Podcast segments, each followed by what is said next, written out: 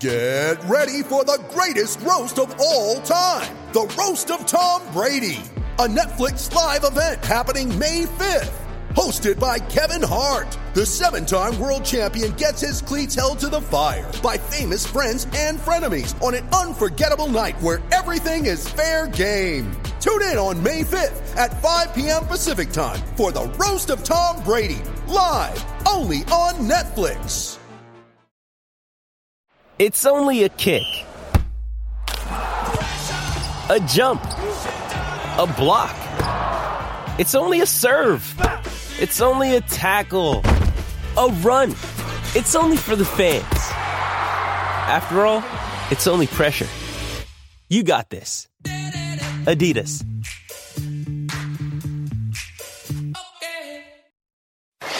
The Natural Hat Trick with Luke Lipinski, Craig Morgan, and Jamie Eisner.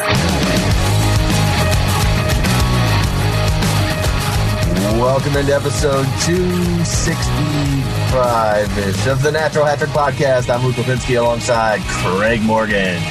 Who is that other guy? And that looks like Jamie Eisner. Back. Jamie Eisner with the Jamie Eisner background for his uh, his Yes. Zoom call today. I, uh, Jamie, how are you doing? I'm doing good. Uh, it's been a while. I don't know how many shows you guys have recorded since the last time I've been on, but two or three, I'd imagine. Yeah, probably. Because the count changes every time. The number of the podcast changes every time. So I don't know. Oh well, I'm su- I'm sure. So, and everything has been strange. We weren't going to have a season. Now we are going to have a season. Maybe January 13th. Maybe later. Maybe maybe we know what division Minnesota and Colorado are going to play in. We don't know. So really, what what is different from when you were on here last? I really I, I forgot to run this by you guys. We should have just done this podcast as if Jamie never left, and just never like anybody that heard that going away podcast for Jamie would have thought they imagined the whole thing. Um, some personal news for Jamie. I believe I heard that you spent 1.2 million dollars on a Wayne Gretzky rookie card. Was that that was you? Uh, no, it, it was not. I actually lost out on my bid. I, I would not go a penny above 1.1. Oh well, that's you know what you got to you got to draw the line somewhere. But you did drop some bad money on a Pequod pizza, I hear.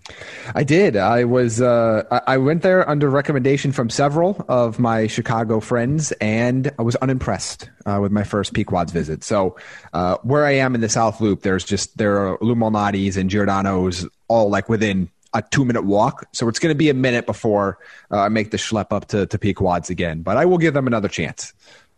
And listeners can't see this, but Craig is actually wiping tears away from his eyes right now. Well, I, I miss all of those places. Pequod is is a, a very popular place in Chicago, but sounds like they had an off night when Jamie was there. Maybe it was intentional. I don't know. Uh, it could be. I mean, it wouldn't be the first time I was sabotaged. Um, all right, guys, let's uh, let's start with some hockey news here. You want to start with the uh, the potential new divisions that I don't think these are necessarily a shock, although Jamie sort of alluded to it. They keep moving a couple teams around. But uh, what are your thoughts on these on these uh, these four divisions for this season? Wow, that you have all of those thoughts is more than usual. I mean, uh, so it, my my first reaction when I saw this was that the new central or whatever we're going to call it uh, is way weaker than it needs to be. Uh, and especially when you look at the team that should be at the very top, like as constructed right now, if the Lightning are going to win that division by probably 10 points in a shortened season, yeah, uh, and if that was a full season, maybe that's 15 to 16 points.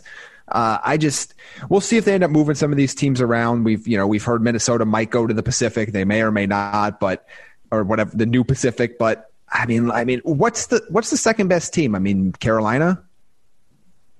Yeah, Carolina Yeah. is, but it, you know, people probably go, "Oh, Columbus was a playoff team," but. Columbus isn't a very good team. That's a bad division. Uh, Nashville is on its way down. Detroit is bad. The Minnesota's Blackhawks are Minnesota. bad. Florida's bad.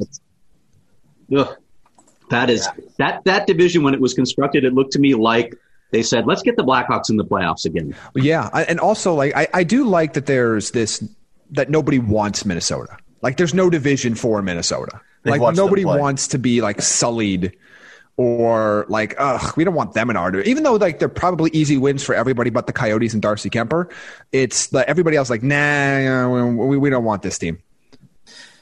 Yeah, it is weird, and Jamie's 100 percent right. That division is is just. Re- I mean, I guess maybe Florida could climb into second, but if that's the case, I would say they're probably like like you said, 17 or 18 points behind Tampa. That's uh, that might even be bad for Tampa to just be able to coast through the entire regular season even more so than usual.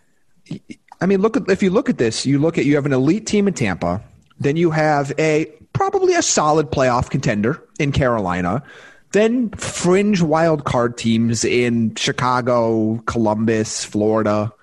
Maybe Nashville still considered a fringe wild card team. I don't know. I mean, but you don't really have much competition there. And you got the, then you got the Red Wings, which are a free win every single week. So and Minnesota, who's out, outside the playoff picture.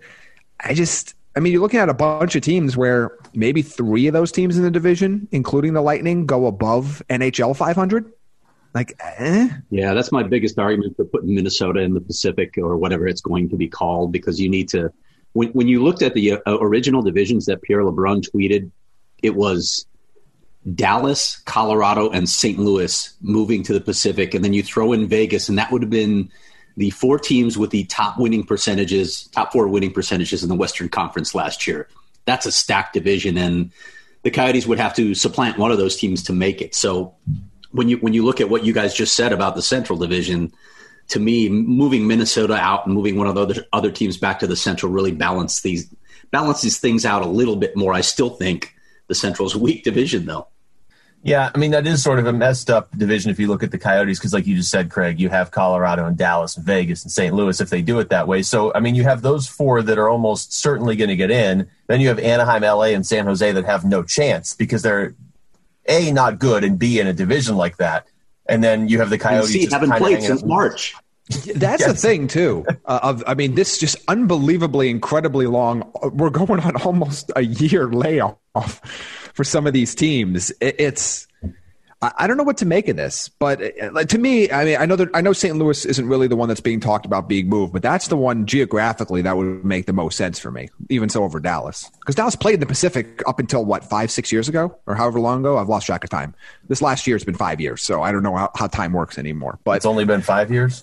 I know, but uh, it just it's I don't know. It's odd to me, and it's it's I understand like you're you don't know when good teams are going to be good or whatnot, but boy, it feels like no matter what always happens with these realignment discussions, whether it's for post COVID NHL or what they want to do post Seattle Kraken, Coyotes seem to draw the short end of the stick almost every time. Well, and especially this time, I mean, we know this is realignment for one year, so like you know, yeah, that's that's always a it's a fair argument to say, okay, well, if you put them in this division, you don't know that that division is going to be strong in five years. You know, but this particular year, we have a pretty good feeling that those four teams were the four best in the Western Conference last year. They probably shouldn't all be in the same division. And honestly, if you go with the the, the Penguins, Capitals, Flyers, Bruins, all in the same division too, that's that's fairly that's fairly loaded as well. I mean, this, these are very unbalanced. I understand there's nothing they can do about the Canadian division, and I love that idea of the Canadian division for one year. But uh, but yeah, having one division that's so terrible leaves two other divisions completely loaded. Yeah. And uh, look, I've heard some people say that you shouldn't even worry about travel because the Canadian division is going to have to do it anyway. So maybe they should balance the divisions that way as well by forcing some teams to travel. But I don't know. That that doesn't make a lot of sense to me.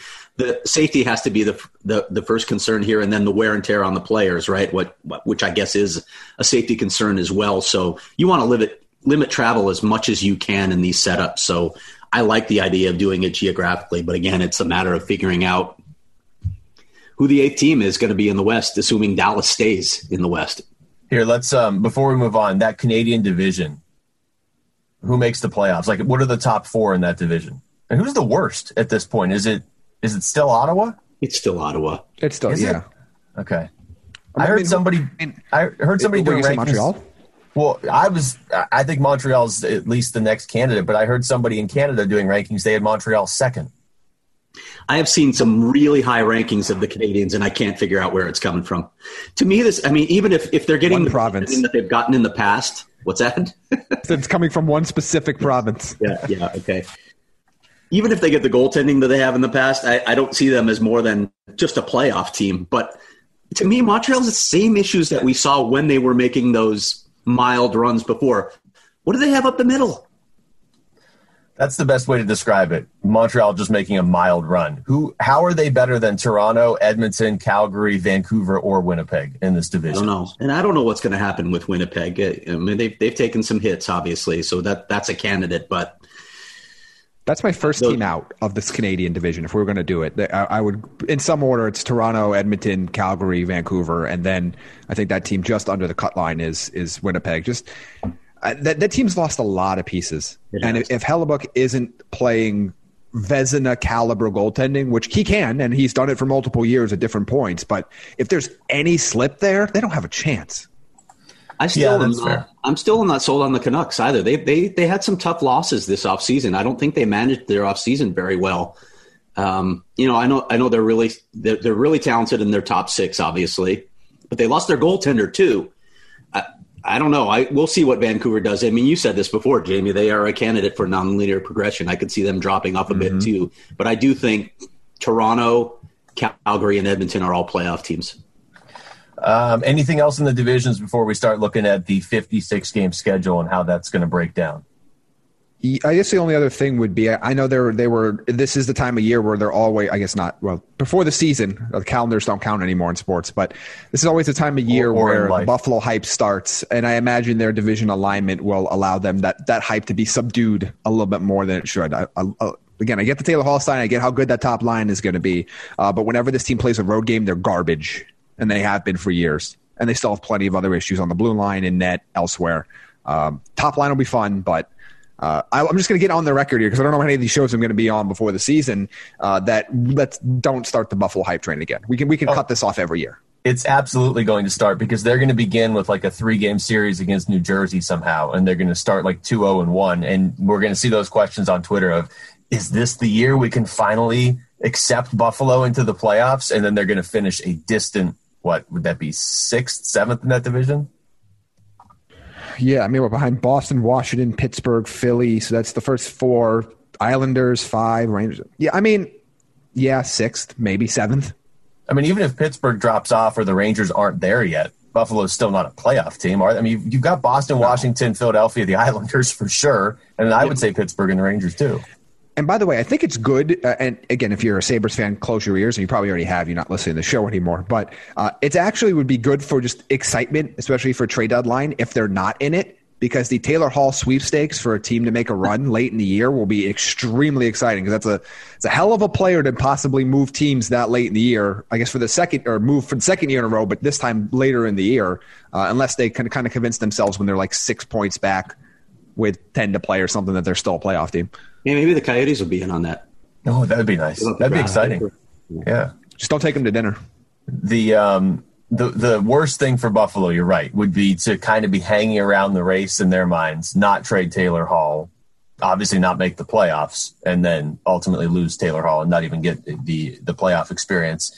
Um, okay, the schedule probably looking like 56 games. If that's the case, I mean, I like the idea of this Canadian division because Calgary and Edmonton playing each other, whatever that's going to be like nine times, is I feel like somebody's definitely going to get arrested on the ice. but we're going to get really sick of seeing some of these teams. Like if you are in Minnesota's division, can you imagine playing the Minnesota Wild eight times this season? Yikes. Although I hope this in some way leads to a significant long term change in the playoff structure. Yeah, I I agree with that. I don't know that it will, but I, I, I agree with it. I don't know. Like, what is the plan here? Basically, just to kind of get through this season with this, and then go back to normal divisions. And I just, yeah, whatever. I, we're going to stick with sixteen, right? Central. Yeah, you guys there?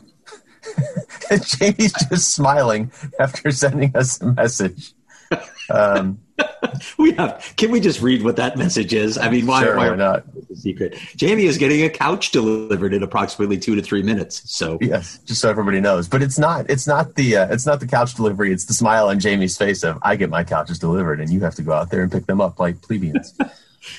um, what are we going to do this season if a team has to miss a game or you know what i mean? Like that it's we saw it happen in the nfl and then they just kind of pushed through them but there's only 16 nfl games. There's a lot more than 16 hockey games this season. Well they're trying to build some dates into the schedule for makeup games but it's going to be tight because they have to finish by the time the Olympics arrive in July because um, they have the same rights holder, NBC, and they don't have the platforms to to uh, broadcast both the playoffs and you know all this all the events that are going on at the Olympics. So it's going to be tight. If if this becomes a problem, if they have a lot of cancellations, I, I don't know what they're going to do at that point. They may have to look at shortening the season, or I can't imagine having teams playing different numbers of games. But hey, it just happened last year, so maybe they'll go on winning percentages again, just like they did. I will say last season, uh, you know, them doing the bubble, the NBA doing the bubble was 100% the right thing. And it, obviously, because it worked out and the right team or, you know, somebody from the, the right group of good teams that made it legitimate won the Stanley Cup. They didn't have any positive tests, all that stuff. Um, I'm a little more encouraged that they can pull this off now just because we have seen Major League Baseball and the NFL to a certain extent do it. Uh, again, this isn't the same sport you know you're playing in colder climates you're playing indoors. So i understand that there's there's more um, i should just say different risk i guess. And, and, who knows? Like i mean i guess technically you're playing at the beginning during flu season. Uh, but i am a lot more encouraged than i would have been if you had told me this was the plan six months ago. I wanted to ask you guys something else. When, you, when you're looking at the, the 56 game schedule, other than the Canadian divisions, which are going to have a, a weird scheduling agreement because they only have seven teams instead of eight, this means that you're going to play your division opponents eight times, four home, four away. I've heard both arguments here. Does it make more sense to knock out all four of those games in one city at one time to limit travel, r- limit all the risks that are associated with travel? Or does it make more sense to do two games now and then come back for two games later because of the uh, ebb and flow of a season where guys might be missing and, you know, it sort of balances things out with uh, hot streaks and cold streaks and injuries? Yeah, I think first of all, I love having Jamie here, but he can't talk because he's on mute right now. This is this is like um, around the horn where he got in trouble, and now he's just he's just, he's just a frozen image of Jamie.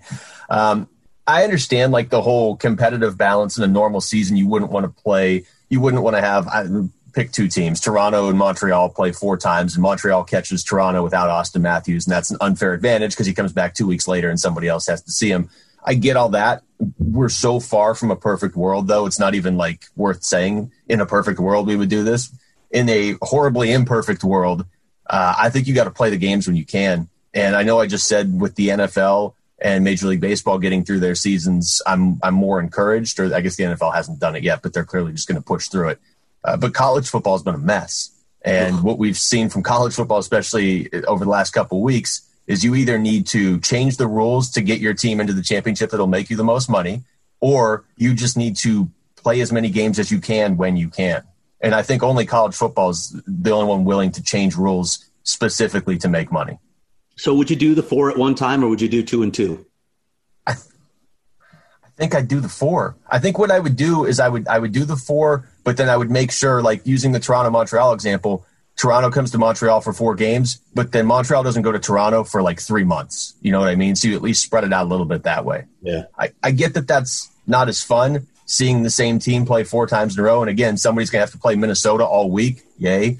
But I think that's just the reality that we have to deal with right now. It really does limit the travel. I mean, you're talking about seven road trips then for an entire season. So that's, I mean, when you're talking about health and, and safety being the most important factors right now, it seems more logical to me, but I'm not sure that's what they're going to do.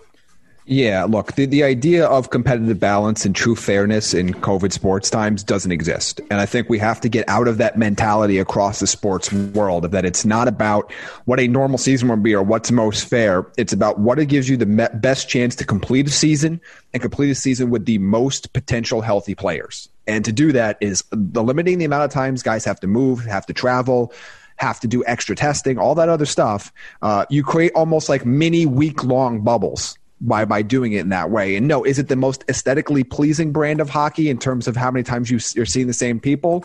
No, but you know, if you're a baseball fan, you're used to watching your team play three or four games in a row against the same team. I know that's not what we see in hockey, but we see plenty of back to backs, and I know this will be a double back to back and. But you also watch a playoff series where they play. They can play the same team for two full weeks with one day off in between. So, uh, to me, these are some of the sacrifices you have to make to some of the ideal scenario or most exciting brand or most fun scheduling. These are the sacrifices you have to make right now if you want to get through a full season. And when you play a team four times in a row, it does tend to ratchet up the intensity between those two teams when they see each other more, Absolutely. and that could make for more entertaining hockey. Yeah, that's what I was just going to say. I mean, you, you you do add a completely different component where if you're playing a team four times in a week, even the the lesser team is probably you would figure going to start to close the gap on the better team by the third and fourth games, just because they've seen them so much, and maybe coaching comes more into play. I mean, again, this is not what we want, big picture, but I almost feel like you have to embrace the fact that this season, uh, like last season, but in a different way, is going to be unique. And so if Tampa Bay plays Detroit four games in a row, Detroit's not going to figure anything out. But if, you know, you have two, you have a good team playing a, half decent. Boston plays Buffalo four times in a row. Maybe Buffalo figures something out by the third or fourth game. And it's just a different dynamic. I mean, I, I cannot, again, I keep going back to the example, but Calgary and, and, Edmonton playing four times in a row, if that had happened last year, things would have gotten really ugly. And I, am here for that. Um, Okay, before we lose Jamie, I should mention too. I guess I should maybe actually like uh, open the show the right way. We're going to talk to Greg Powers and get some insight on ASU hockey here later on in the show too. But uh, we Hicks too. Yes, Alex Hicks, who I've never talked to, but Craig says is hilarious. Now, actually, now that you mentioned that, I've heard that from a couple other people too. Yeah, well, uh, it, will be good to talk to those guys on whatever day it is of this endless road trip that the Arizona State hockey team is on. Um, getting back to the just to what what's coming for the NHL season, two more issues that I was I was wondering what you guys thought. Um, expanded rosters, first of all, uh, most people agree that they're going to need extra players in a condensed schedule.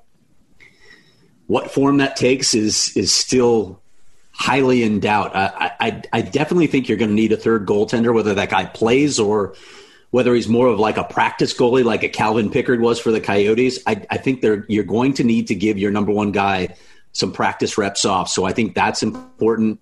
And then you're probably going to need some fresh bodies. But how do you make sure that, you know, those guys aren't sitting too long, especially if they're like Tucson prospects and they're, they're just not developing, they're not playing. You got to avoid that. Rick Tocchet suggested something like a rotation of guys coming in for three to five weeks, then they go back down to Tucson, and you get a new group of guys. But I don't know what thoughts you guys have.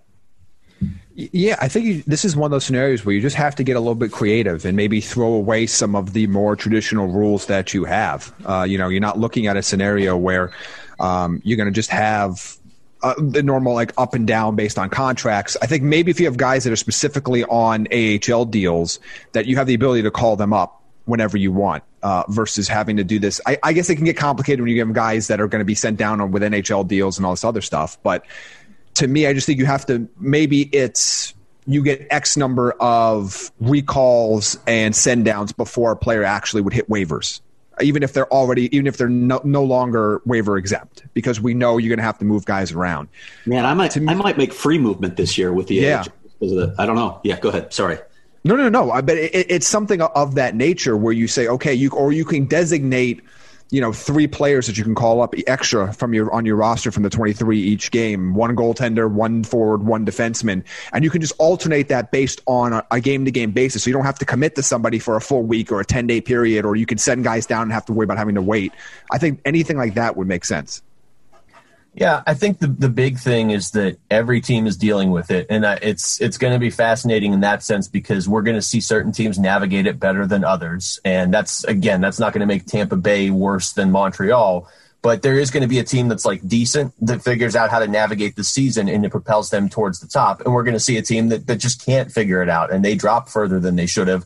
And I also think two or three years down the line, with the development of some of these younger players, we're probably going to look back with one or two teams and say they either figured out how to navigate that COVID era, or they didn't. And now they, you know, a couple prospects maybe didn't become what they were supposed to, or, you know, they got development in and it really didn't cost them because everything's so weird right now anyway. I think certain teams are actually set up better to navigate this than others. Like the Coyotes, having Tucson so close, it's going to make it easy to rotate those players in. Some teams have their AHL teams across the border, and that's going to be a real issue to watch as we go forward. I, I don't know how they navigate that. I mean, clearly you're not allowing the Canadian teams to come to the U.S. So how do you manage that? That's that's going to be really interesting to watch. Yeah.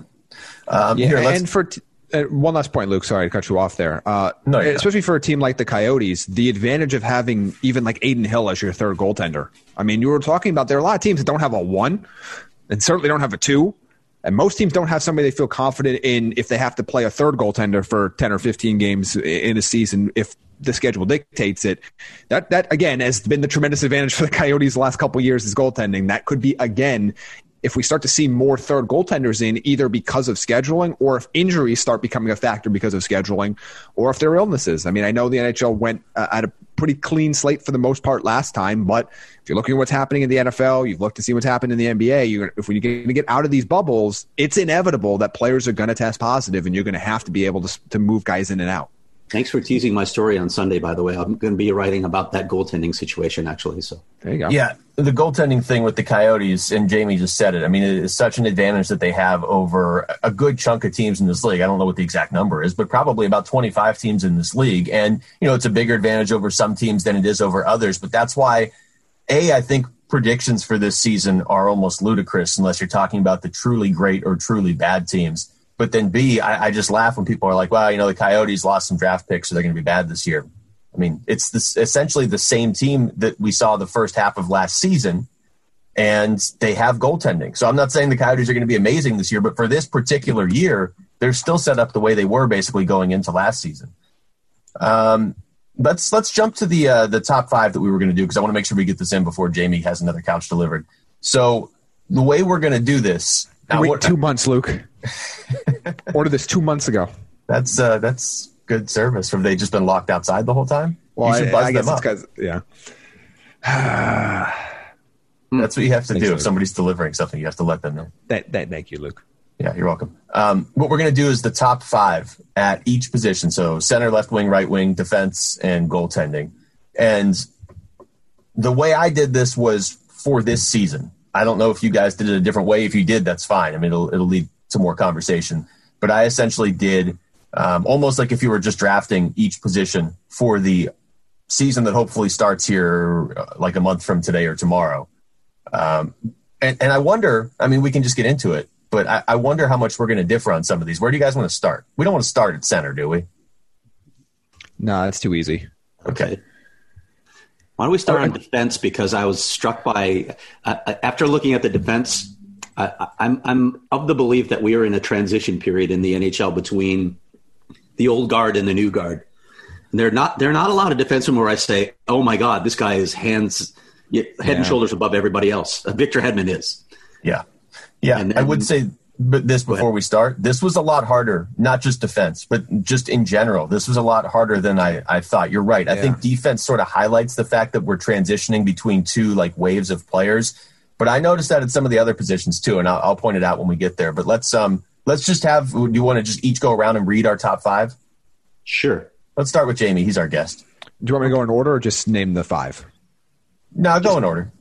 Oh, you, you, actually ordered them. Okay. I, I, I thought about. I, I did. I didn't, but I can. So you, you guys tell me which one. So, so here's the top five. Let's just do top five in whatever order. Maybe we can decide on a consensus as a show. Okay. Well, uh, I did order, so I'll throw that in.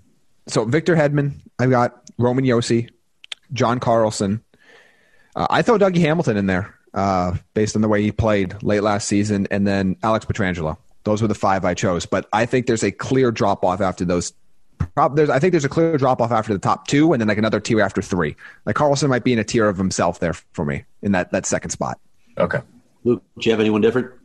Uh, yeah, I uh, I had Hedman one, and then after that, I actually went Seth Jones, Carlson, Josi, Hamilton. But then I have in, in parentheses uh, Cale Makar, Miro Heiskanen, and Alex Pietrangelo. I think that those. I think to me those are the eight, and yeah. I think Hedman has to be number mm-hmm. one. Yeah, I had Hedman number one, and I have Roman Josi there. Um, Seth Jones, I had on my list as well. Um, I've never been a big John Carlson fan. Uh, I'm troubled by other elements of his game. I do think he's he adds a lot to the offense. I don't think he adds much at the other end. Um, I have Alex Pietrangelo on there, and I, I am torn here. I, I, still think Chris Letang is a terrific defenseman, but Miro Heiskanen, the way he played mm. in the postseason was amazing to watch. He's a really gifted player. I, I, feel very confident in saying if we do this a year from now, Heiskanen is on all of our top fives. Like he oh, just, it, it's not just what he does, but it seems so. He's just like natural and calm about it when he does it. Like we got to the point, we got halfway through the playoffs. I was like, oh, Heiskanen's going back for the puck, or he's defending whoever. It's Dallas is fine on this play. You know what I mean? Like if they don't have him, they're probably out in the first round of the playoffs last year. Instead, they go on that crazy run. Um, okay, so I mean, for the most part, there there's a consensus. Hedman number one, and then we have the same group of like five or six guys behind him. Nobody had Quinn Hughes. Isn't he one of the 20 best NHL players, according to some people? We're not recording this in Vancouver. Look, Quinn Hughes is a, is a good player, but this he's going to be one of those Good guys that is it, people are going to turn against him because of this hype that comes out of uh, British Columbia. Like people are going to turn against him. Like he's going to be a guy that at some point is going to be underrated by everybody else because they're just sick of hearing about him. I don't. I, it's not like I'm turning against him. I just don't think the guy can defend. No, no, no. I agree. No, no. Defend. I agree because here's the problem: when you have a good player that is being treated as a great player, people will start to get upset, and that's what's happening here.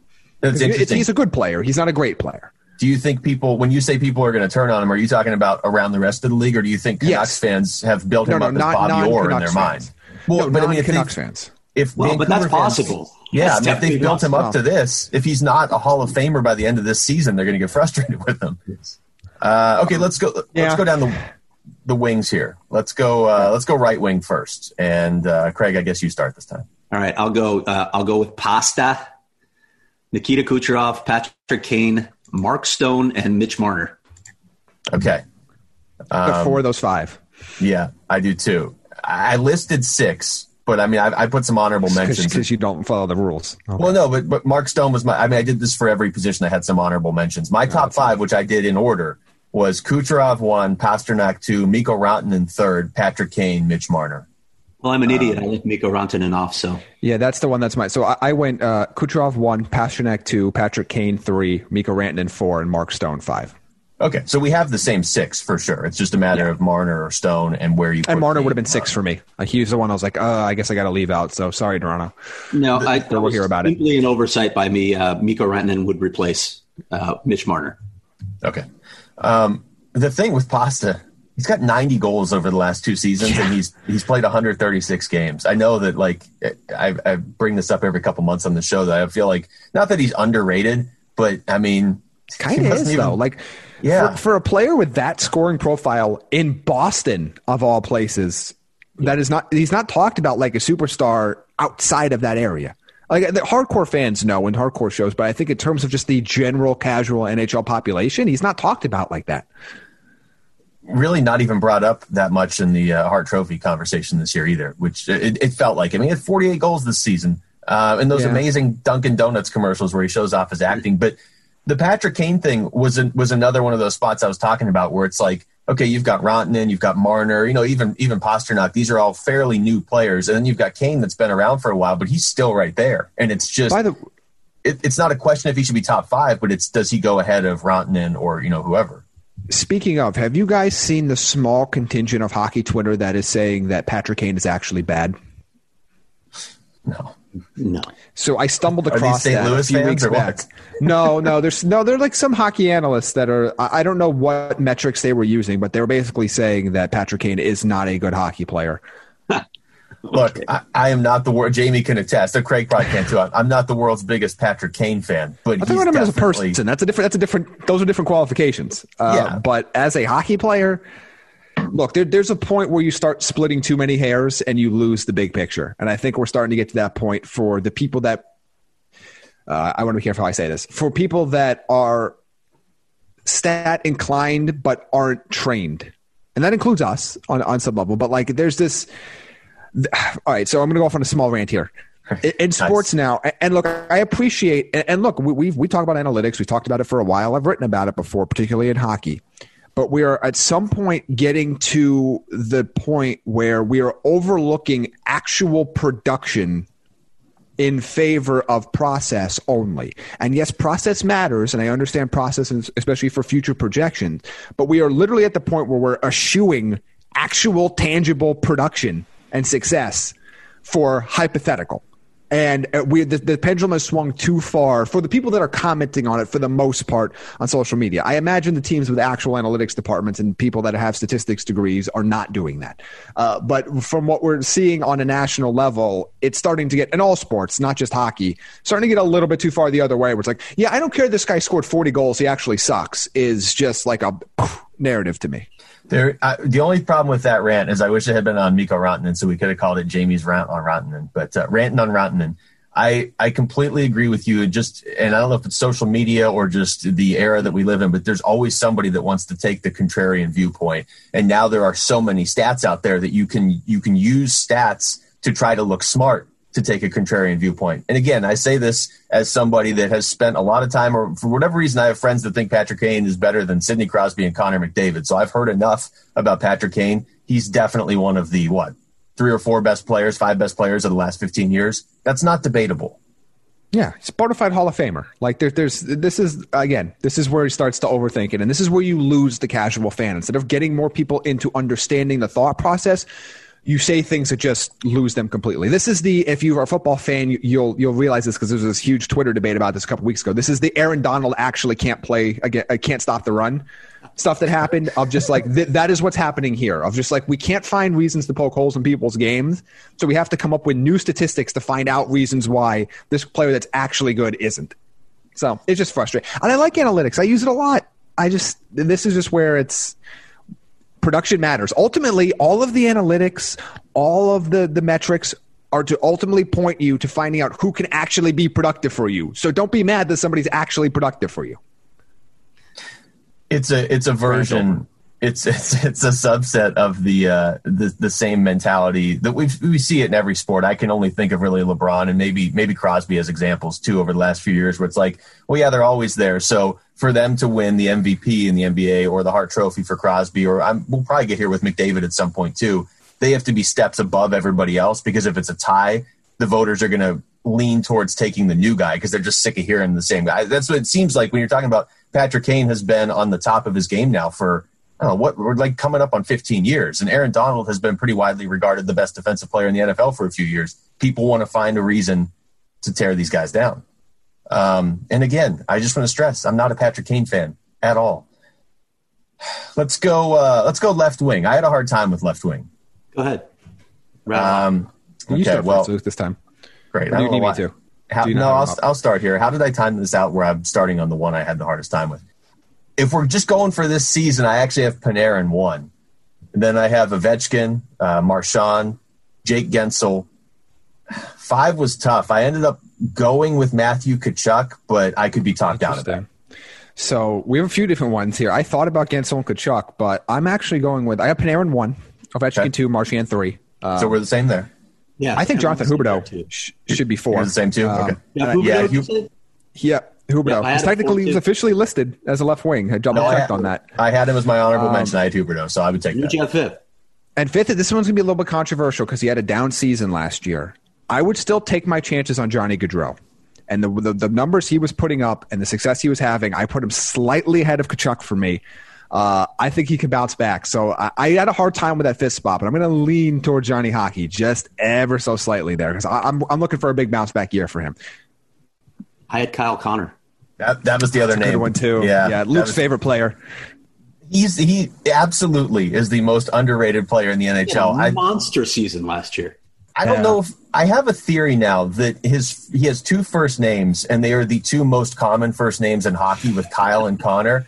So people think of him more as like a state of mind than an actual player. He is a beast every single year. Yeah, he was the one. Goals last year, thirty-eight yeah. goals last year. Yeah, even Winnipeg fans don't talk about him. But I know. Yeah, my my three guys. Uh, uh, the one other one was Gabriel Landeskog, but he would have been eighth. But Connor and Huberdeau, I was debating with with Tkachuk, and I probably you could go either way.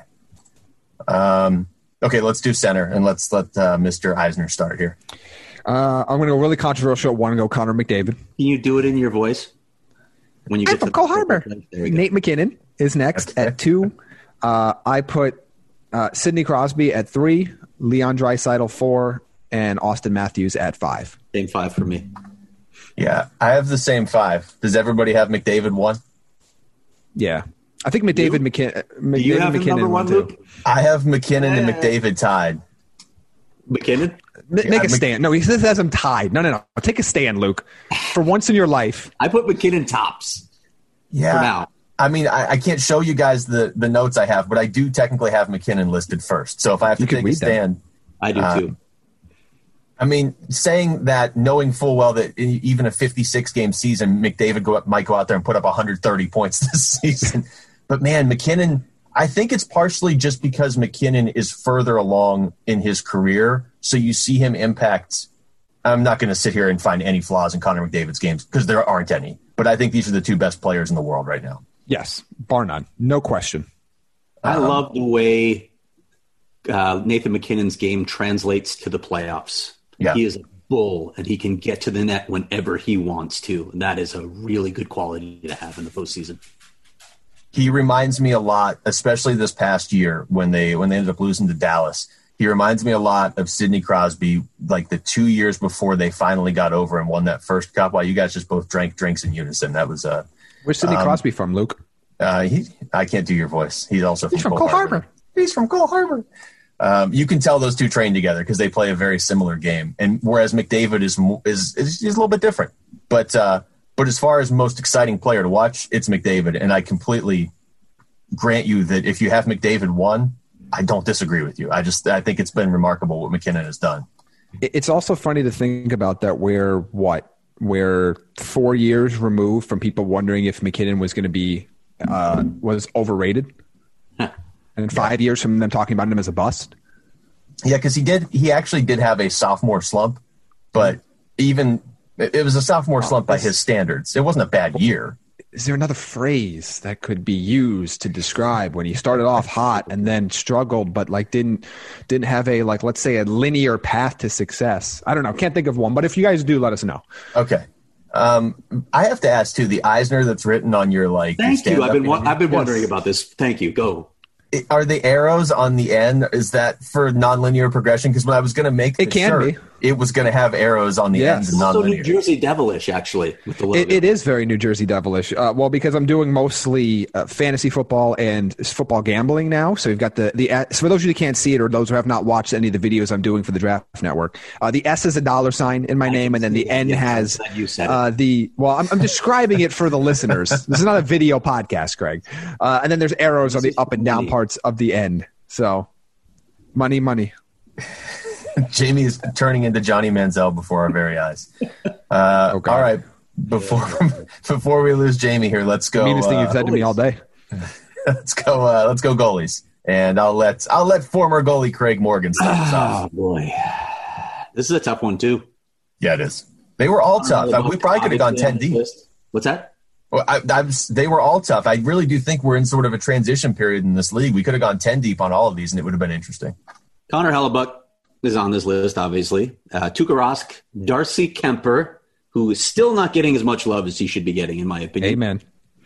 Andrei Vasilevskiy, I have on this list, and then, boy, I Five was hard, right? Like, had I a think the four is clear. Five. Yeah, I had a lot of candidates for five, and I'm choosing the guy that I choose because I think he is otherworldly with any kind of help in front of him whatsoever, which he did not get last season in John Gibson. Oh wow, interesting. Okay. Um, oh, we we didn't even mention You some next, of those Luke. those honorable mention centers: Jack Eichel, Mark Scheifele, John Tavares, and even if Evgeny Malkin if it's not the playoffs. Um, for goalies, yeah, I went Vasilevskiy one. I went Tuukka Rask two, even though everybody in Boston hated him for like three weeks last year. Uh, I have Darcy Kuemper third. I have Connor Hellebuyck fourth, but I'm with you guys. The fifth one was so tough. I guess I have Carey Price there, but I was real close to going with Ben Bishop. Yeah, I end up going with Bishop, but this is where this got tough because you've got guys that have had success over the last couple years, but your last memory of them is getting absolutely boat raced. Whether it's Jordan Binnington, whether it's Ben Bishop, it's like there's part of you that goes, you've got a much bigger sample size that tells you that they've been great, but the last time you saw them for a handful of games, it was horrible. Uh, but I, I ended up going with Bishop at five. Uh, I thought about Carey Price.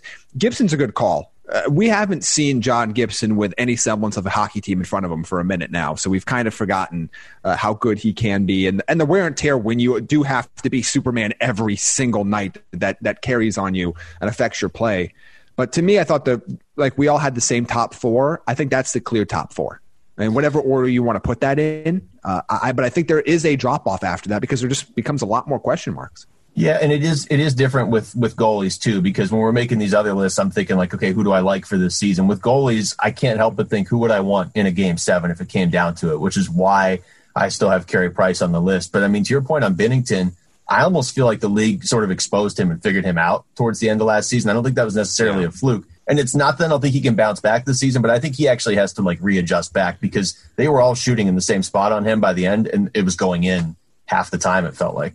If you look at the the deeper analytics on Binnington, though, you'll see that he outperformed the team play in front of him. So it's, yeah. it's interesting to analyze it from that perspective. I think St. Louis got a lot looser defensively last season too. Just, do we want to hit some Coyotes news here before uh, Jamie leaves? Yeah, I got, yeah. Let's, I got a few minutes. Okay.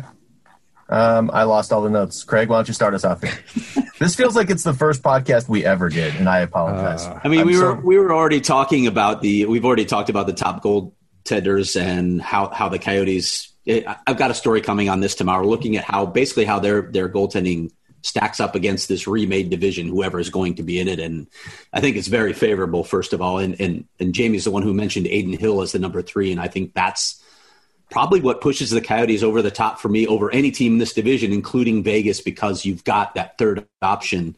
And you you are probably more than any other season going to need to play your number three guy at some point this season. Yeah, I mean, maybe significantly, especially in the Coyotes case. Like, let's be realistic about the injury history of Antti Raanta, which is constant, and Darcy Kuemper has suffered a major injury last year. So, uh, and again, you never know. Like, this is gonna. I think and I, I'm I'm hopeful. I want to say this. I'm hopeful when I say this, but we got a little bit spoiled with how well everything went in the bubble. That I think just assuming that that's going to translate to the same level of success outside of these bubbles, I, I think it's crazy. You, you're going to have maybe it's not going to be quite as bad as what the NFL's been dealing with, but you're going to have players that test positive. You're going to have these scenarios whenever these players are going home and interacting with their family and their friends, or going out to eat, or going to Atlanta strip clubs to get chicken wings, whatever it might be. It's just, it's going to happen. So you're going to have to have that goes back to the expanded rosters conversation. It goes back to having depth and having not just depth, but NHL caliber depth, particularly in your bottom six to move guys around in and out.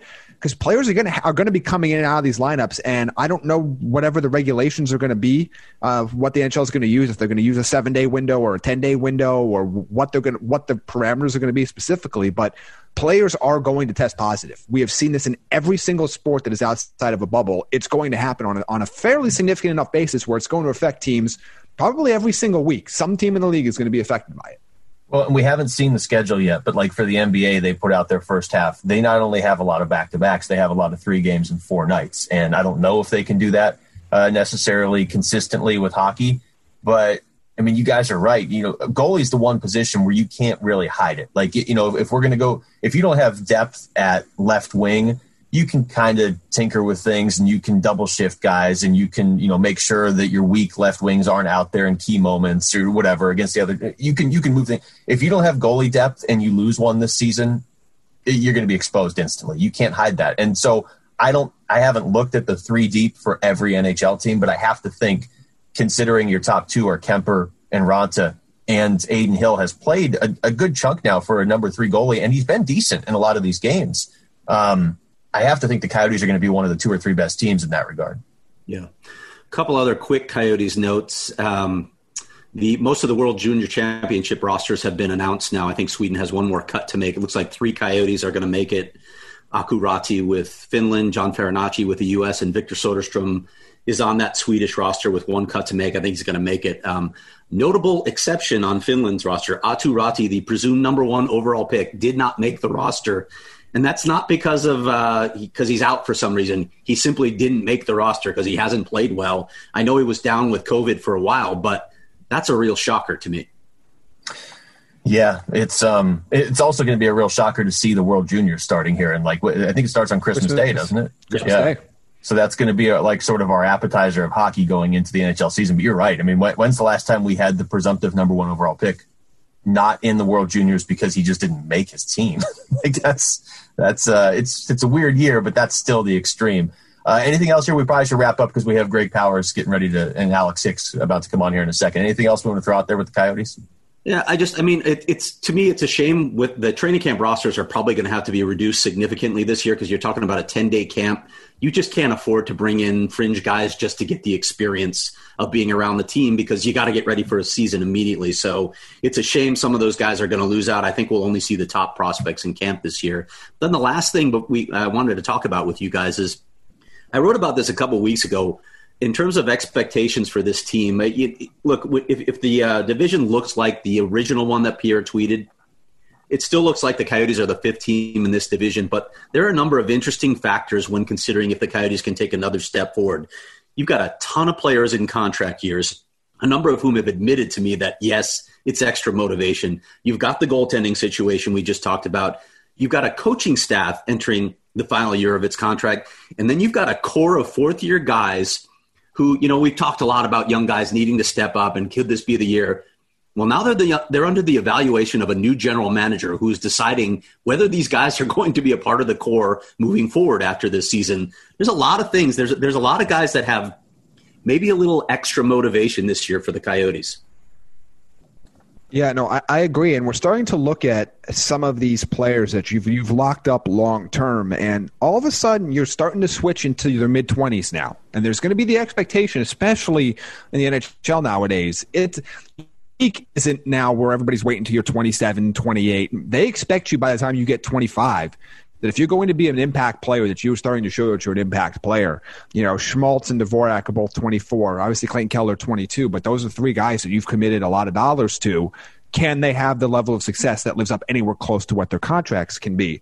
You know, what do you get from Phil Kessel this year? What do you? I mean, so there's. I look at this team. Uh, you know, do you get another repeat season from Conor Garland, who's talked about wanting to be a little bit more of a playmaker uh, at times in this offseason? So it, it, they're they're an interesting team to evaluate because I think their range of outcomes is so great. And I think part of that is because you could see a scenario here where the light comes on for a couple of these young guys. And with the goaltending they already have, with a lot of the veterans that they have on the blue line, if the light comes on for two or three of those forwards at the same time, this is a team that can compete in the middle of that in the middle part of a playoff picture with anybody. If it doesn't, if their players start to, if if Nick Schmaltz deals with injury again, if Clayton Keller looks unfortunately like the player he's looked like for every year, but the first month of his, you know, outside of October for almost every year of his career, then all of a sudden you're going to be sitting there, and I think you're the fifth best team in the division. I think they have a high floor because of their goaltending and their blue line, but I also think that their ceiling is so varied because we don't know what some of these early to mid 20 year old guys can do you know, do you see another step forward for Christian Fischer? Do you see Barrett Hayton take a step forward this year, or is he still a couple years away from being an impact top nine forward for you? I, those are just so many questions that with an abbreviated offseason, an abbreviated season, a weird ending to last year, I'm really curious about. And to the UFA guys, I mean, you've got what was it, Stepan, um, Hjalmarsson, Goligoski. I mean, you've got like almost your entire, well, almost the entire blue line are pending UFAs.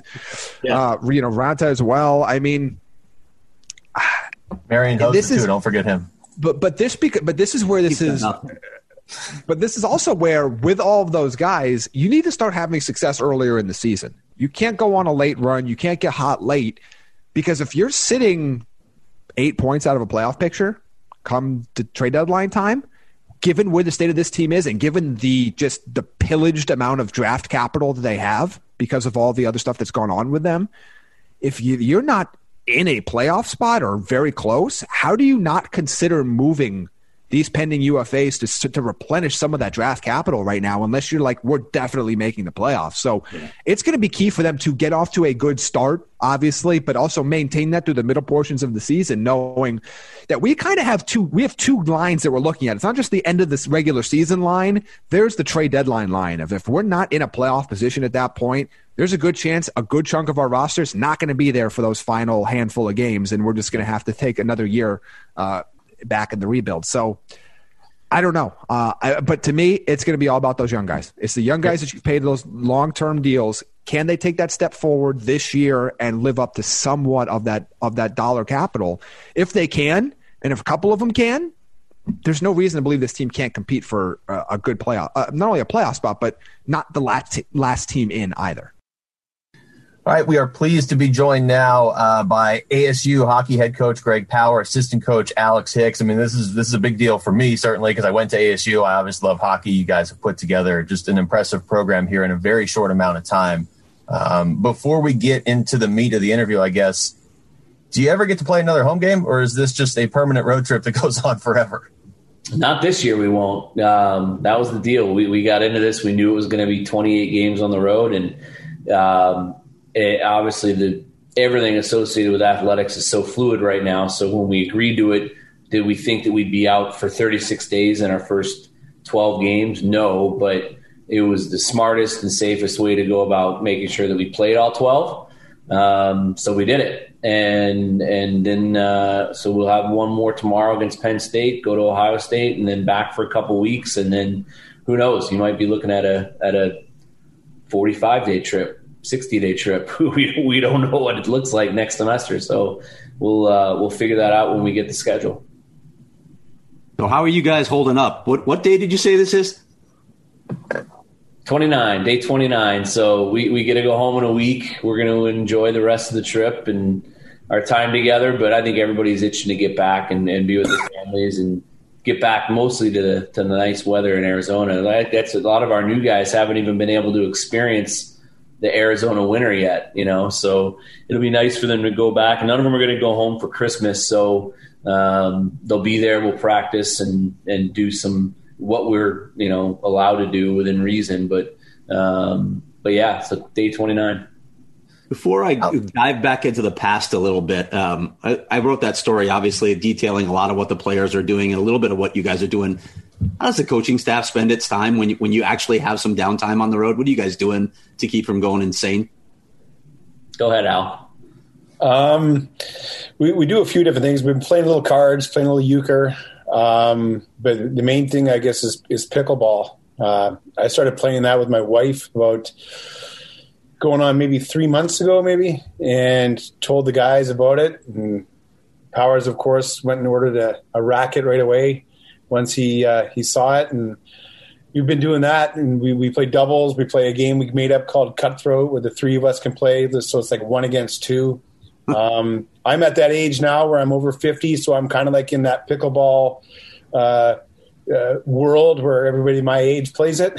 so um, it's been good. It, we've we have a lot of fun doing it. So I have an app I downloaded uh, on my phone. So every new town we get into, I, I, I, look and see where they have a nice outdoor court where we can play, where it's safe and and in, in the fresh air and we find one, we get the car, and away we go. So that's that's basically what what, what we do, and we we pretty much eat all day too because there's meals nonstop.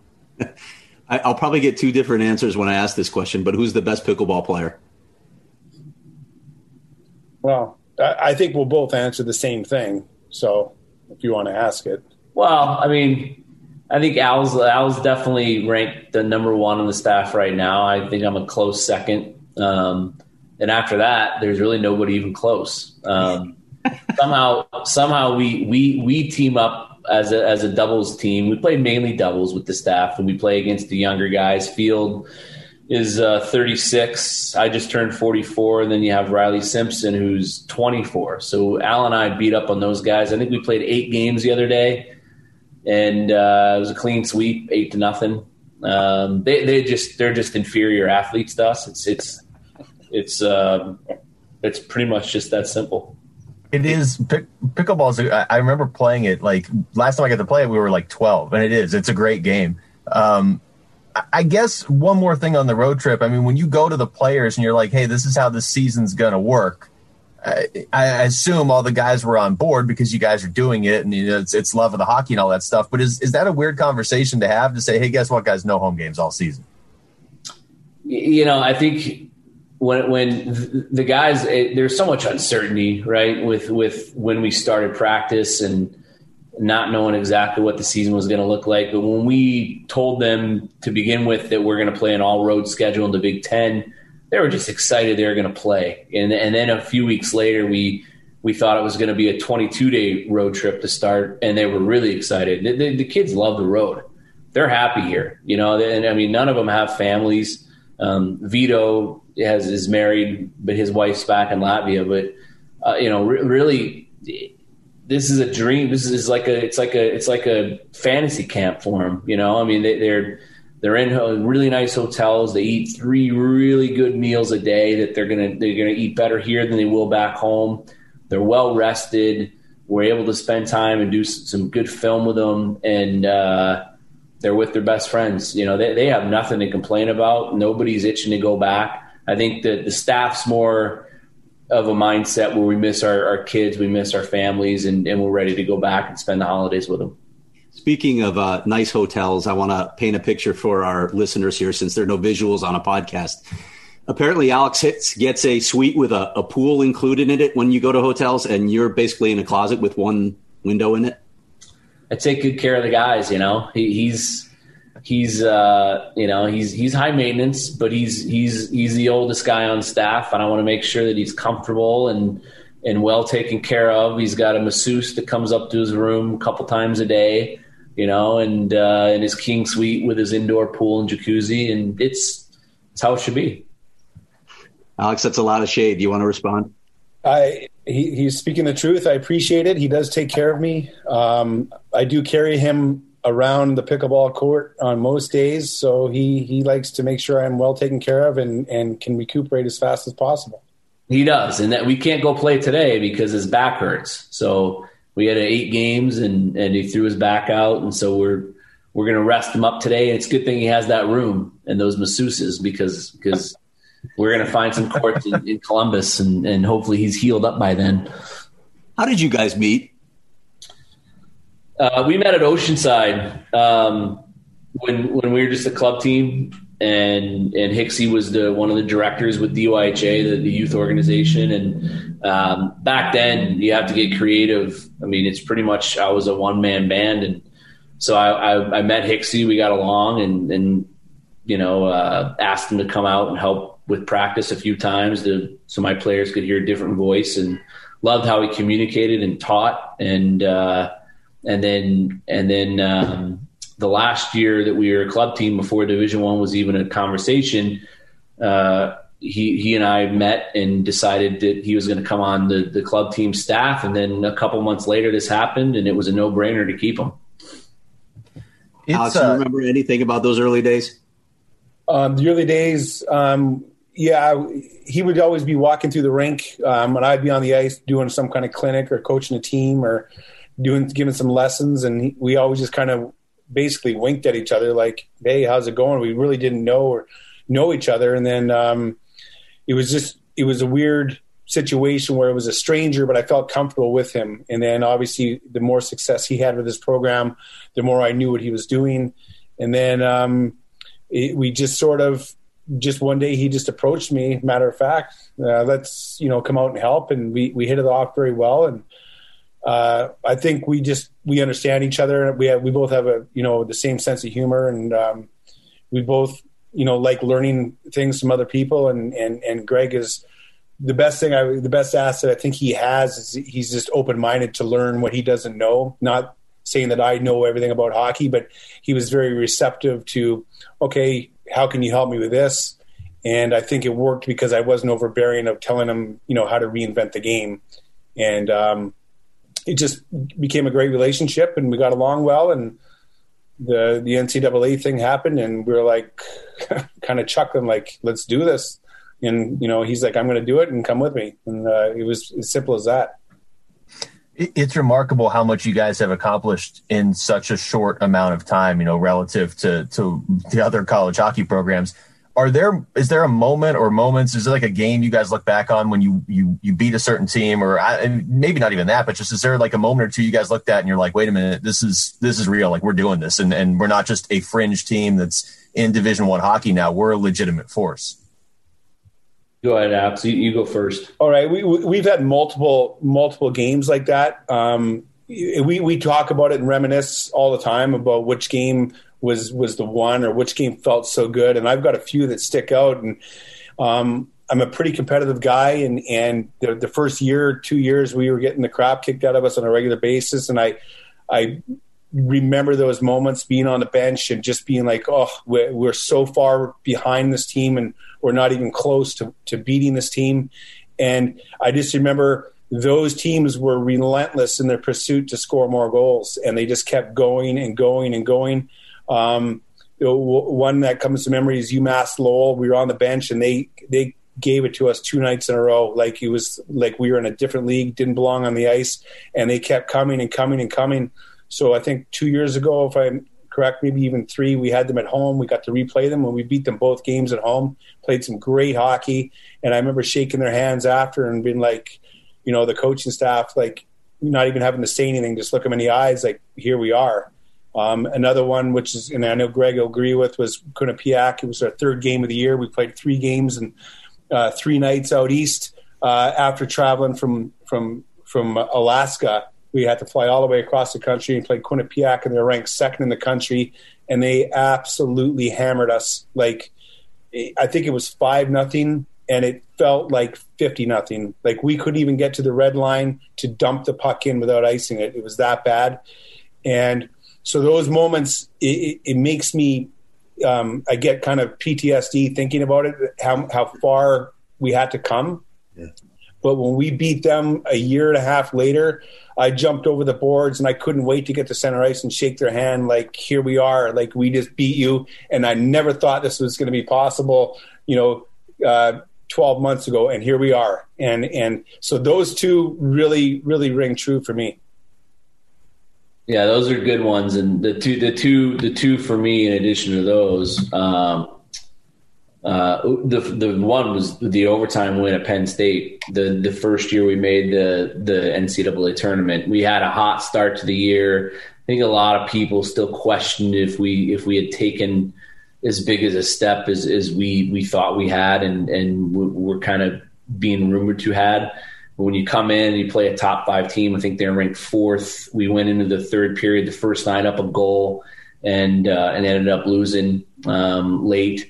And then the second night, um, we beat them in overtime. Johnny scored a big goal, and and it was a charter trip, and there's some donors on the trip. And I just remember going back to the plane, and everybody was just so happy, and and we, we really rode that win and that vibe the rest of the way, and and made the tournament. And then last year, um, I think above everything else, we continue to take steps as a program and hit new milestones. But um, we had a, an unbelievable team in um, the Tempe in Denver, and and we we we beat them. We beat them like handily at home.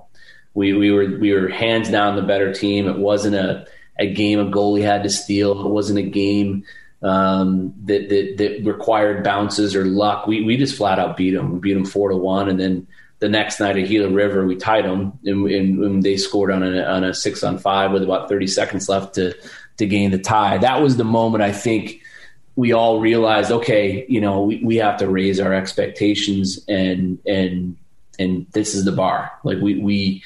I'm not saying we we still have a ways to go. We still have building to do, and, and we can get better, obviously. But um, there shouldn't be any team that we go and play where we don't expect to win is you know when you when you look at recruiting with uh, for a program like this i mean i'm i'm sure you run into some guys that were like no it's my lifelong dream to play in you know boston or minnesota or whatever. But then on the flip side it's like hey you can come live in tempe arizona where it's it's pretty good weather this time of year and there's a lot of good reasons to be here. I mean what has recruiting been like and, and have you seen the response change over the, the the years that you've done this?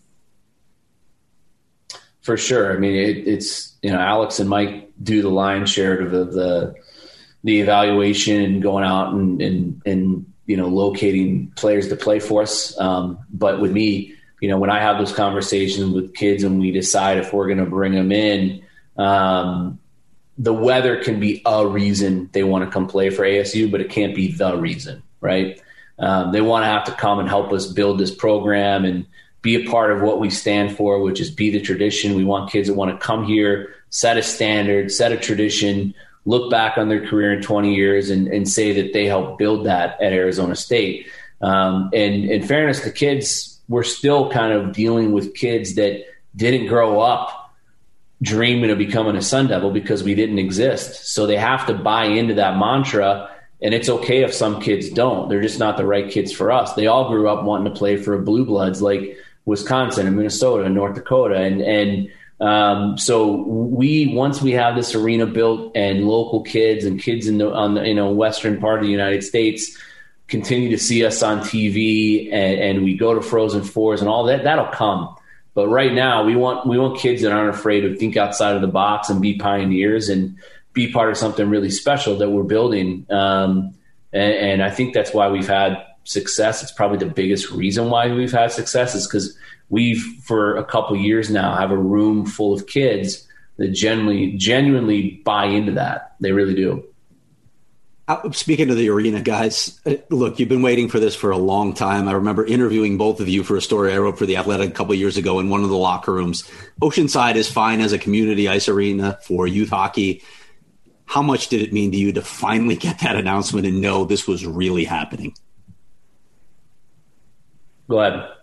Um, it, it, was great. Um, it was it was great news. We we knew kind of behind the scenes that it was coming. Obviously, uh, we had never ever spoke publicly about it, but we we could feel it was getting closer and closer. And um, so when it finally happened, it was a little bit of a relief just knowing that they were going to get some shovels in the ground and get going after it. But then again, it, it, raises the bar too, right? We, we've we've loved being in Oceanside because it's a great little spot. It's cozy and, and it's hard for visiting teams to come and and um, we've we've taken that in and, and and ran with that and that's like our little baby there so now we're going to have this you know 100 million dollar facility built and expectations are going to rise and more players are going to want to come and and there's going to be less excuse of why we're not good. And we've never really used excuses of being in oceanside. We've embraced it. But now it's you know we're going to be with the big boys in these in this beautiful facility. And and being competitive like we are, both Greg and I are, like I can't wait for that added pressure and that added, all right, here we are. We've got this great rink, we've got this great facility, beautiful campus, great weather, great uniforms, and we're gonna we're gonna just run with it and be even better. So I'm really excited for that. I know um, speaking on for Greg how how much he has to put in behind the scenes and, and dealing with people and and and getting stuff like this you know moved on and um, I can't imagine how relieved he would be um, or was when it happened. So I'll let him speak on it now. But uh, we're, we're, really excited for it. Yeah, it's it's been it's been um, an insane amount of of work and, and fundraising and uh, for, for I think it speaks volumes for us to get this done in the midst of what's going on in the world um, to how committed our administration and our university is to the sport. Um, I think a lot of people on the outside had questioned their commitment when they elevated the sport so quickly. They hired their club coach. Um, they didn't join a league. They're playing out of the worst rink in the facility. There were a lot of questions raised from people that didn't understand what we had on the inside. And and really, the only question Mark left, you know, the course of the last couple of years is is, is the facility. And kind of the radio silence um, that that our administration was really forced to take for a few years while they were figuring this out. But they figured it out. Uh, we got it done, and, and Alex touched on it. it it's going to be a, a, a situation that we're going to embrace, just like we did at Oceanside, um, where the bar is going to be raised, and, and and and we know that, and we expect that out of ourselves we believe we have a program um, under really normal circumstances right now that can make a run and, and really beat anybody. So it's only going to get better for us in that. I think it, the cohesiveness of, of building a, a, enhancing our culture, um, which we're already really proud of. It's very disjointed right now. You have to get creative when you're off campus and you don't really have offices. We, we really don't have offices. We the coaches, five of us, crunch into a small little room um, I mean, a month, you know, a month ago, right before we came here, there was a there's a, a mouse that, that ran across the room. Like it's it's it's not a great place to work, you know, and, and um, but we've made the most of it. And and so when we go over to that arena, it's where we're going to live. The the offices are going to be there. The film's going to be there. The workout room's going to be there. The the the treatments and our our trainer his room is going to be there. It's all right there. It's first class. It's going to be incredible. Everything is going to get elevated. Um, and I think we can take everything that we've learned in building our culture in such a humble, you know, um, kind of beginning and environment and, and keep that blue collar mentality and make sure that we don't lose sight of what's made us successful just because we're in this beautiful new facility. Um, and I think that's the thing that, that we're going to really hold ourselves accountable to when we do get into it I want to ask you guys a couple things about on the ice, but before I do, I want to go back to uh, an incredible story that you guys told me about what you called a shopping spree in December of 2014 in British Columbia, the the first recruiting trip um, on which you made the mistake of letting Alex Hicks drive the car. Can you take us back to that? Yeah, that was my life flashed before my eyes a few times. Hicksy, Hicksy's um, a multitasker. He likes to get a lot of things done at the same time. So we we were driving from Merritt. The trip was crazy. We, we I mean we didn't really know what we were doing yet. We were just going out and collecting players, and it was probably a mistake to do that. But um, but we recovered. Um, we started the trip in Kelowna, beautiful, unbelievable lodge resort. We had this nice suite with adjoining rooms and fireplace and overlooking a lake. It was like, whoa, this is incredible. This is just how it's going to be. And then we and then we left Kelowna and went to Merritt. And I don't know if you've ever been to Merritt, but if you haven't, don't go.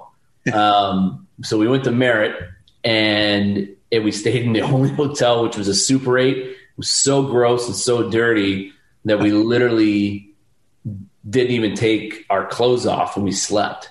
I mean, it was like it was like hoodie on head, everything like you know, and just hands in pockets, not touching the sheets, not touching the bed covers. So it went from the uh, penthouse or outhouse, yeah, penthouse to the outhouse really quickly, and then then we we drove from Merritt down to Vancouver, and it was a brutal snowstorm, and it was a crazy, crazy downhill. Just it was it was it was nuts. Like and and Hicksy's texting and driving, and and it was like essentially like driving down a mountain of snow with sleds under the wheels while he's texting and driving.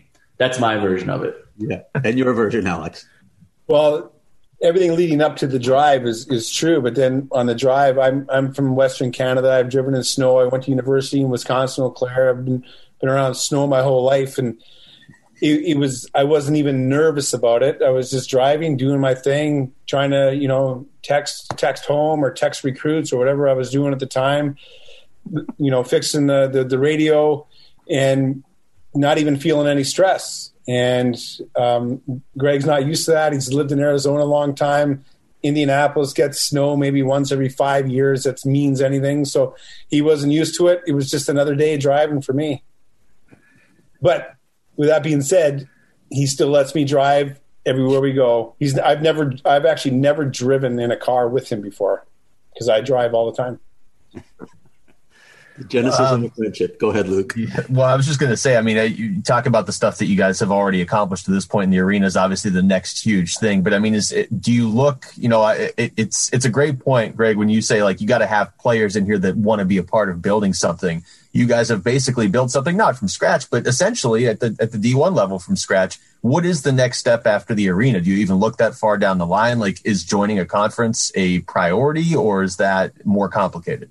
A huge priority. Um, yeah, and I would I would venture to guess it's it's safe to assume we could be in a league the year that that arena opens. Next year could could be our last year as an independent. Um, if I have my way, it will be. Um, there's a lot of work and, and and stuff that goes into joining the league, but we want to be in one. I think we're at the stage of a program as a program that that we deserve to be in one, and it's kind of adds to that next evolution. Um, but uh, it, we also enjoy that independent schedule. We've proven that you can win and advance and, and make a tournament. We did it twice, two years in a row, and, and next year we'll be back independent. And and uh, and if it's our last year, we'll embrace the diversity and and uh, of of playing different leagues, and and hopefully we'll be in a league soon. But it is huge. It's it's the next and last really thing to kind of check off our our list does it make sense to try and i mean i don't know what you've learned from this experience in the big ten or if it makes sense to be a little closer geographically? Well i mean if you break it down you know i mean the two, two leagues that, that i think on the outside people think that make the most sense are either the big ten or the nchc from a geographical standpoint really outside of denver and colorado college um, it's all the same you know? I mean i mean getting to Penn State's not easy. Getting to Duluth isn't easy. You know, getting to Kalamazoo's not easy. um, where really the only place in the Big Ten that's not easy to get to is Penn State. But that's made up for with an easy trip to Omaha, an easy trip to Denver, an easy trip to, to Colorado Springs. So geography will, will absolutely not be uh, a reason why we, we do or do not join a league. It won't be. Okay. Looking at the on ice product now, I, I, know you guys had a tough loss uh, last night at Penn State. Um, just wanted to ask you specifically with with with how well you guys have played by and large at five on five. What are you seeing from the special teams, and what do you do to maybe shore that up? Because you can make the argument that if you get that you know up a step, you guys could have a lot more success.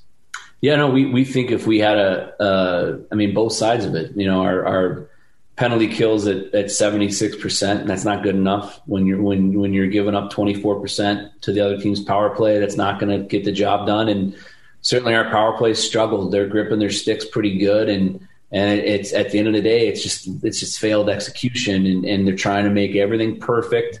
Hicksy does an unbelievable job running our power play. It's gone like this every year. Um, today, we really really tried to simplify what our guys were doing. We we changed some stuff up. You'll see some different personnel tomorrow to see if we can give it a little bit of mojo. But uh, we had a really really good morning session with with both units. Um, where we're just going to focus on simplifying, getting pucks and bodies at net, getting some ugly ones. Doesn't have to be pretty. Um, it can turn on a dime, but we know, we, you know, we we we know that even just a decent percentage would probably probably at worst five, three, and one right now. And, and with a really good power play and a really good kill, um, I think we probably have six six wins. You know, and and I mean we're in the midst of playing really really good five on five hockey, five games in a row, and this close to a five game winning streak. You know, we are an eight minute two goal lead away and a, and a three on three overtime loss away from winning five straight on the road in the Big Ten under what many think are unthinkable conditions for, for kids to compete in. And um, so it, it, it, we know we have work to do on it. Hicksy did a great job this morning with those guys, and um, it's just kind of recalibrating how they think and how they operate. And Hicksy, you want to add anything to that? Yeah, I think you know you always kind of go through ebbs and flows with special teams. You know, you, you go. It just so happens in college, like if you go, you know, seven, eight games and not the puck's not going in, it's a 30 year season, you know, especially this year. Um, so it, has been difficult and it, it, wears on us, but it, you know, you got to be accountable. Like I, I, I, Powers and I had a conversation today. Like I'm accountable for it. Like if they're not getting the job done, it can come down to execution, can come down to whatever. But you know, I need to do a better job of of putting them in position to be successful. Um, and I'm competitive, and we're all competitive, and we'll figure out a way to get it done. Um, and, and, Power says all the time, it's not necessarily the goals and the percentage; it's just a matter of, of having that positive energy on the game, uh, creating in zone time, creating good shots and chances, and and uplifting the bench, and and and even if you don't score, it's like wow, that was a great one. Um, but when it goes the opposite way and you're not scoring and you start to squeeze a little bit and you have a couple you know not so good ones, then it's a negative ne- negative energy and it's an uh, energy suck out of the team. So, um, you know, are are we concerned about it? Absolutely. Do I think it's going to change and, and we're going to have success? Yes. Are we going to go score four power play goals tomorrow? I would bet not. Um, we're just going to you know baby step it and and, um, and the other thing too is and as a coach i have to realize as well like sometimes the more talent you get in the, the more skilled players you have um, the more you get away from what makes you successful. And I don't think we ever planned to get away from doing what we've done in the past, but we were forced to be just get it on net, banging rebounds, keep it simple. But when you get a little bit more skill sprinkled in your lineup, you you you tend to use that, and maybe we used it too much. And I I'll take the blame on that. You know, I'm I'm a man and be like, hey, I got some new toys to play with, and maybe I'll try something different. And in reality, it's a simple game. Power play is a very simple thing to do. You get pucks on the net, bodies to the net, you bang in some rebounds, you get some ugly goals, and everything opens up after that. So we just have to get back to that. And um, I, I, know, you know, I, I, trust all those guys. We believe in all those guys. Um, we'll be fine. It's just a matter of now not thinking, okay, looking at a percentage and looking at how bad we've been. Now it's about looking forward and, and about how good we can be from here on. And, and if and I think the, the guys will have that attitude. But again, it's it's up to me and it's up to uh, to Powers to be like put them in that position and have them forget about what's happened and and move forward because what's done is done and and we, we need to be better and we will be better going forward. Yeah, he hit on it. The biggest thing we need to do is just create. It needs to create momentum for us, and the message to our players a lot is is really good power plays fail eighty percent of the time. Great power plays fail seventy five percent of the time. You know, so so you're not going to. We don't expect you to go score every time you get one, but a good example is last night. You know, Penn State had that that power play with with about ten minutes left, and then a portion of it was a five on three, and they were all over us. They missed open nets um, it, it, tilted the ice for them. So those last ten minutes, where Evan really had to to you know steal the game for us to to, to potentially get a win, um, where, where ours isn't doing that for us yet, you know, and and so we just wanted to create positive energy and momentum, and once it starts to do that, the goals will come. Luke, you got anything?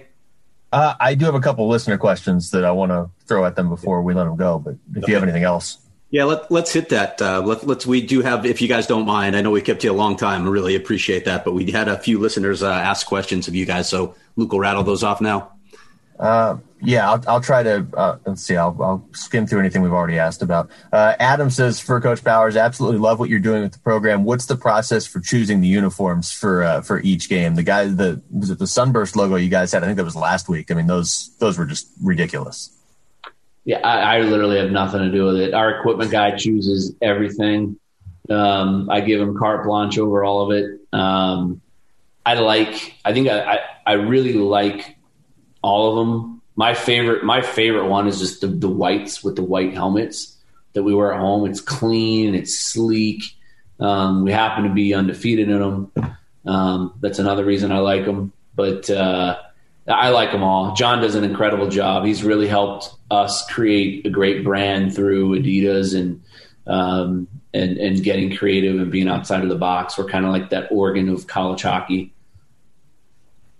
Uh, Cheryl has a, a, couple. I'll just kind of go broad for both of you guys. What has been the biggest challenge of building this up? And then also, I guess the second question there is is it satisfying to see players that you've had get free agent offers from NHL teams and, and as the program begins to uh, or continues, I should say, to evolve? You can take it, Hicksy. Yeah, it, it's really satisfying to see the these these kids sign NHL contracts. Um, you know, with Maniscalco and Brinson, and obviously Joey Daccord before that. Um, and we know there's going to be more to come after that. But to see them come in as boys and then and kind of shape them as best we can and then move on as men and, and, and pursue their dreams is, is probably the most satisfying part of this job. Um, and, and, we look forward to watching more guys in the future do that. Um, you know, and, and, then just embracing the challenges of this of the of this program and and building to where we are now.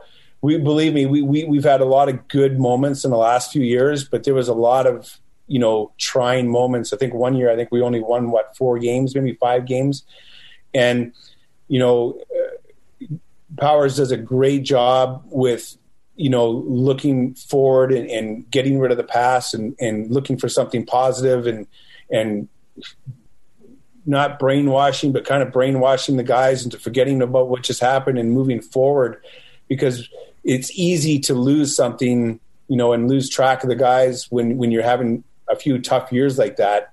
Uh, but he did a tremendous job, and to be a part of that, like um, that's probably the most I've learned.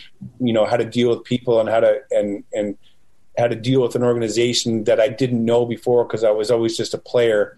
But to see behind the scenes, the thought, the process of changing the kids' minds when things are going bad and moving everybody in a positive way into the future. So that that's been a huge learning thing for me, and I, I continue to learn from him. But um, he does he does a great job at that.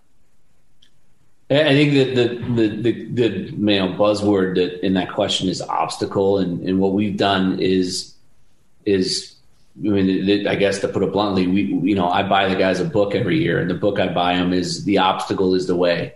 So the obstacle is the way is a great book, great author Ryan Holiday that gives examples and, and all these things on how to turn obstacles into your advantage. It teaches you how to turn adversity into your advantage. And again, we're a program where everybody in the world created obstacles for us. They, they, they, they conjured them up, whether it be hiring me, whether it be no conference, whether it be Oceanside, whether it be jumping into it in four or five months. There were a million obstacles that everybody created, but we have we have done a great job collectively making all those obstacles our reason and our pathway to succeed. And and that book does a tremendous job teaching you how to do that. And our guys have all read that. Um, and it's just it's just being able to get everybody to buy into that. And you know, the, the the best example is Oceanside, where you know maybe for a couple of years guys weren't so excited to show up to such a, a humble, crappy facility now our guys love it. They love it because they know that's ours and we're going to win. You know, in, in, Boston College or BU or Ohio, whoever we play, Quinnipiac last year, they don't walk into that building excited about being there. And, and, and we have to foam at the mouth at that notion and take advantage of it. And we've done that. So, um, uh, you know, we, we, we, we remove all obstacles and excuses.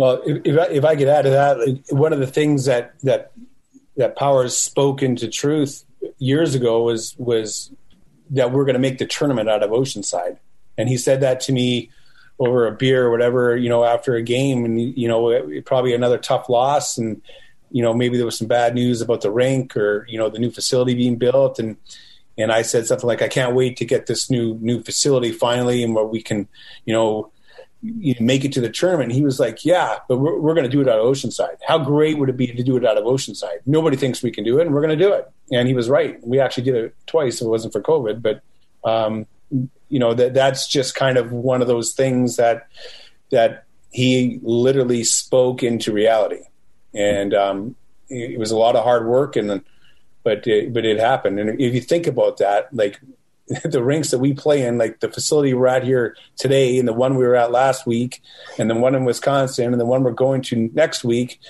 and then Minnesota, and then you look at Denver and all these places, and BU, and, and these rinks that these blue bloods play in compared to what we're in, and we've been ranked in the top ten for a good part of the last two seasons. It's it's pretty incredible. I uh, I literally just started reading The Obstacle Is the Way. I'm like 15 pages in, so what I'm hearing is finish the book from you guys. Um, Great book. We've uh, we've kept you for a lot of your day. I, I, think most of the other listener questions have kind of tied into stuff we've already talked about. So I apologize that we didn't get to all those to the listeners. But I just want to say thanks so much, guys, for the uh, for the time here. And we we all in Arizona appreciate what you're doing, not just for ASU, but just for hockey in, in the valley and the state. What are you guys going to do? What's the first thing you're going to do when you get home finally after that Ohio State series? Um, well, aside, family aside, obviously, we're obviously going to spend a ton of time with family, but I think we're probably going to. Um, I have really nice pickleball courts in my neighborhood that that I'm really spoiled and playing in, in those pickleball. We call them the privates, and uh, so I'm going to have the the staff over and and and families over and and uh, and we'll play a, in a really nice pickleball setting. We're tired of this the, the you know, out here in State College with makeshift lines on tennis courts and higher nets. And I'm excited to get back to real pickleball courts. Hicksy? Um, yeah, aside for the family, I'm actually looking forward to walking my dog. Um, yeah. and, and you know what? We never really touched on it. Um, it never came up, but, uh, our families have, you know, we're on the road, but our families have really sacrificed a lot. You know, um, my wife and and kids and, and powers obviously and, and field. So we're just looking forward to going back and spending time with them. It's been hard on them. It really has, you know, uh, you know, driving the kids around. My kids are older, but Powers has got a, you know, his wife driving them to hockey and all over the place. And uh, so we really appreciate their sacrifice. All right, guys, great stuff, and thanks for taking all the time to to share your insights and, and memories and everything else we talked about today. Thanks, guys. Thank you. Thanks, guys. Take, Take care. care. Talk to you soon. All right. Thanks to uh, ASU head coach Greg Powers and assistant coach Alex Hicks. Um, have you ever played pickleball, Craig? I have not, but like, I, it, it's weird. Like up until this year, I hadn't even heard of it, and now like I've, I've talked to like probably ten people about pickleball. See, I, I wasn't joking that we played it in like junior high or like middle school up in Seattle. I remember playing it like when I was 10, 11, 12, like pretty much every day. And then I left Seattle. I hadn't heard of it until, like you said, like a year ago. Apparently, it is sweeping the uh, the ASU hockey program. And also, uh, like uh, John Hayden, New Coyote, his entire family plays. It was yeah. in the story that I wrote on him too. So like everybody plays pickleball, and I have no idea what it is. I, I, like it. I like it so much more than tennis, probably because I'm not good at tennis. But like pickleball, I mean, it's just it's so it's so fast paced, and the ball's never hitting the ground. If, if assuming we were playing it the right way when I was 10 years old, I don't know how much the game has evolved.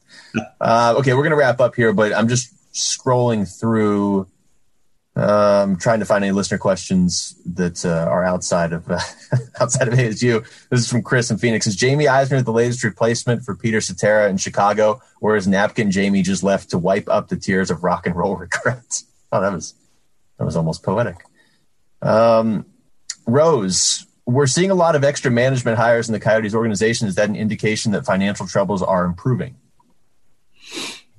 I don't know. I just think I think they're reshaping the organization. I mean, I, there's no there's no questioning that they've lost a lot of money. It's it's been really tough on the Coyotes, I'm sure, but they as as they have said over and over again, they want to build a first class organization, and and they felt like they had to do a lot of stripping down first to to get it to that point. So I think that's just uh, sort of along that path. Uh, Booper writes in, "This is a huge question. What are your thoughts on this?" And uh, tags the, the, uh, the yeah yeah. Craig, I gotta say the the first thought, other than the fact that that is Dylan Playfair, who's the coach, who is also in uh, was in Letterkenny and, and obviously ties to Jim Playfair, the former Coyote assistant. Emilio Estevez kind of looks like Wayne Gretzky in that trailer. I don't know if this is like intentional or what happened. I didn't have that thought myself, but okay. Oh, go back and watch. Go back. I mean, yeah. not Wayne Gretzky, like not skills on the ice, not Wayne Gretzky when he was a player, but like kind of looks like Wayne Gretzky when Wayne Gretzky was uh, the Coyotes coach. right. uh, let's see what else we have here. Greg writes in for Jamie. Where does he see the Avalanche finishing in the new division? Well, we can answer for him since he's not here. He, uh, I would assume, is picking them last again. And um, also, we haven't had a duck or penguin update in quite some time. Luke, do we need to send in NPS or PPS to do a wellness check? I'm glad uh, we're ending the, on this question. all the ducks are, are, are fine and well. They're actually not that far from where I'm recording uh-huh. this. Uh-huh. So They're um, off camera just, again. Yeah, you'll just have to take my word for that. But eventually, I'm sure you guys will get a picture of the ducks tweeted out from the show account. Won't that be exciting for everybody? Well, there was that sign that one of them held up earlier in the podcast behind you. Oh, he wasn't. The only letters I saw were H E. Something else be, be, that was hidden by your hat? I, am assuming it was hello. I'm sure it wasn't help. Um, yeah, they'll make an appearance once we have a, an official start date to the NHL season. All right, uh, that's going to do it for us. Thanks to Greg Powers. Thanks to Alex Hicks. I, I guess thanks to Jamie Eisner. Uh, for Craig Morgan, I'm Luke Lapinski. Thanks for listening to the Natural Hat Trick Podcast.